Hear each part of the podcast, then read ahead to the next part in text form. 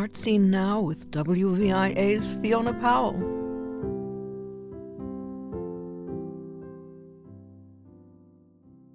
The last episode of the first series of the new adaptation of All Creatures Great and Small will be airing this Sunday, February the 21st at 9 p.m.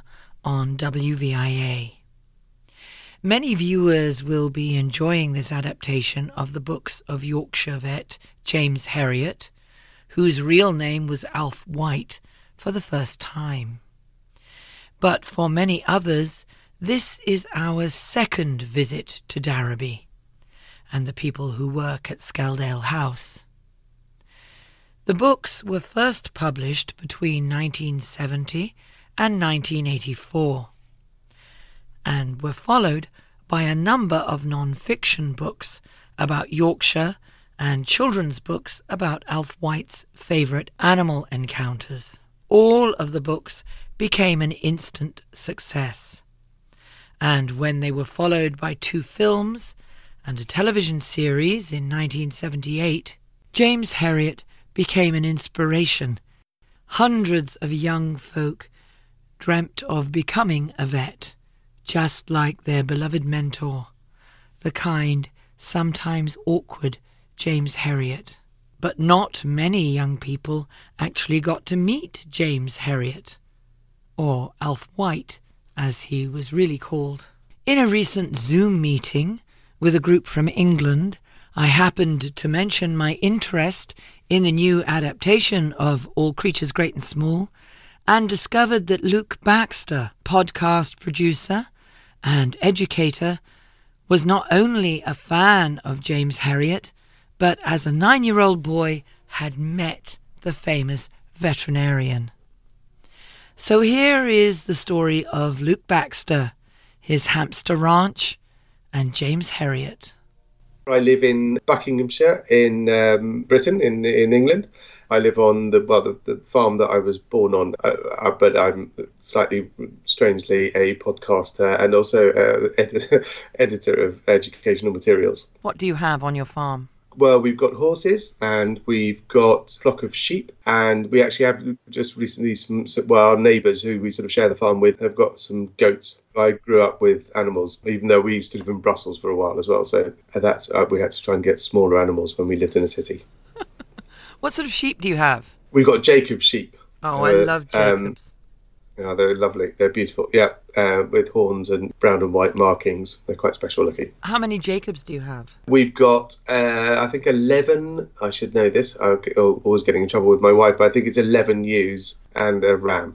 So you are what I describe as a smallholder very much a smallholder. Yeah. Yes, it's not our, our only uh, source of income. There are lots of people actually in this part of Pennsylvania who have small holdings like that. And in fact, this is a very strong area for very small, what I'd call flockettes when I was a full time shepherd. Mm. Where they will have, you know, half a dozen or a dozen sheep, and they use the sheep for the wool. They're very keen fiber artists and do spinning and weaving. Is that is that why you keep your Jacobs? No, unfortunately not. We keep them for uh, meat and food. I've never been able to sell the wool, and I'm certainly not a spinner or a weaver or a knitter myself. I think it's, it's, it's really tragic the way the sort of bottom's fallen out of the market of the, the wool trade, um, effectively, because there's just, you know, it's, it, you're virtually paying people to take it away for you. Well, I'll be over. I could use a few yeah. fleeces. I, would love to send you my fleeces. It'd be wonderful. I'd love it that they, that they ended up with you. The reason we're having this conversation, Luke, is I was telling you about reading All Creatures Great and Small yet again and the new mm-hmm. series that's on, and I know it's been on in Britain. And you happen to mention something about James Herriot. So I'm going to let you tell the story. It's, it's just a, a, quite a weird anecdote that goes way back into my past. When we lived in Brussels, I had hamsters, and I ended up becoming a, a very small scale hamster breeder and bred two litters of hamsters. In fact, I had a hamster that was called Gaiety, but in French, Gaiety would just mean happiness. And yeah, so, so I had these hamster litters. And when I was about nine years old, you know, as children of that sort of age do, I sort of fantasized a bit and, and I was really desperately keen to become a vet myself, and I I'd sort of planned this hamster stud as a eight nine year old, and that the, so the whole plan was that there was going to be a, a, a hamster stud, and I'd have breeding hamsters. And obviously, you know, because I was going to be a very sort of, um, you know, progressive hamster farmer, I'd make sure that my hamsters could roam the, the savannah and would have plenty of space to run free. And so we'd have lots of free range hamster farming. But uh, obviously, you can't train hamsters to come home. So my idea was that I was going to train chihuahuas and I was going to have these ch- trained Chihuahua dogs with little baskets under their heads. You can train a Chihuahua in a way that you can't train a hamster. So the Chihuahuas would go off uh, on the range and pick up the hamsters in their little baskets, bring them home, bring them back to the, the hamster barn every night because obviously you know you, you wouldn't want your hamsters killed by sort of whatever might kill hamsters, foxes or whatever, and you bring them back. So you know I had this full plan for a really quite major hamster breeding operation that was going to bring in a lot of money. And obviously, because it was going to be such a big operation, it would need its own hamster stud vet. And I was a massive fan of James Herriot and, you know, had read all the James Herriot books and watched that absolutely amazing series about James Herriot, which I adored. And then one summer we were in Yorkshire in Thirsk, which is where I think his real name is Wight he's he's not actually called James Herriot. And we were actually in the village where he was the actual vet. And I think this would have been 1978 or something like that. And my mother was a fairly persistent, you know, when she had an idea, she had an idea and carried it through.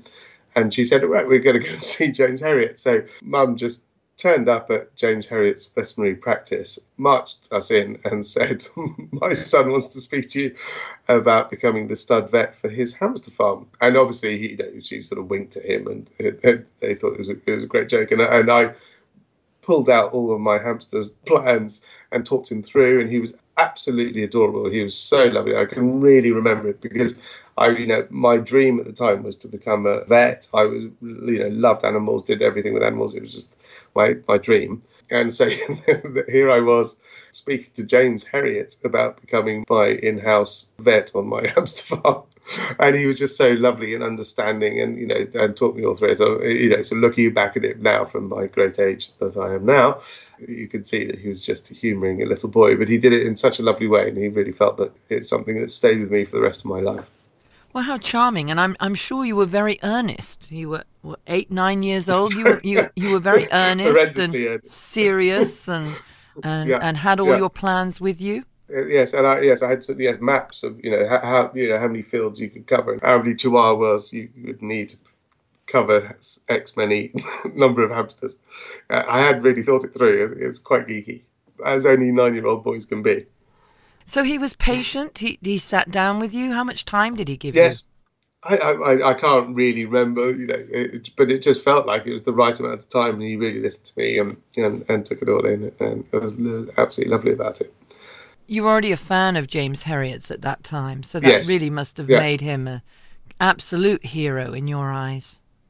Completely. I, I, think for my parents as well, you know, we lived in Brussels. Um, but it was the quintessentially British thing. All, all Creatures Great and Small was was the, the most British TV program you can imagine, and, and we had it on TV there, and you know, our parents absolutely adored it, and I, I adored it. You know, it was very very funny. Did you have any copies of All Creatures Great and yes, Small I've with got, you? I've got a signed copy of All Creatures Great and Small. Well, what a treasure that hmm. is! Yes, exactly. Yes, it's probably worth something, isn't it? What was his place yeah. in Thirsk like? We have the vision in our head of Darrowby, and we have the vision mm. in our head of Skeldale House. Was it anything like that at all? Yes, I think it was. We have some cousins who are sort of local aristocracy there, so that's why we were we were spending our, our summer in Yorkshire, and it was an amazing summer. And we I bought my pony there, my first pony. It was amazing, and and you know it really did look exactly like the, the TV program. Uh, dry stone walls and, and those very sort of bleak looking stones. It, it, really was, it looked exactly like the TV program. And, you know, that sort of charming sort of mix of sort of bleakness and also pastoral idyll. It was lovely. So why didn't you become a vet? I, uh, I wasn't quite as, as scientific enough. I uh, yes, uh, it soon became clear that I wasn't going to be able to get sort of three uh, science A levels, which is I think what you need to be a vet. And I ended up doing much more sort of history and English and French and that sort of thing. And we have benefited from that. You might have been lost in the hills somewhere, and instead of which we get to benefit Yes. from your range of knowledge. Luke Baxter speaking to me recently about his meeting with James Herriot. The last episode of this present series of All Creatures Great and Small can be enjoyed this Sunday evening, 21st of February at 9 p.m. on WVIA TV. And there is to be a second series. The production team is planning to be filming in late 2021. So by late 2022, perhaps, we can once again return to Skeldale House. Thank you very much to Luke Baxter. And thanks to you, WVIA's Fiona Powell.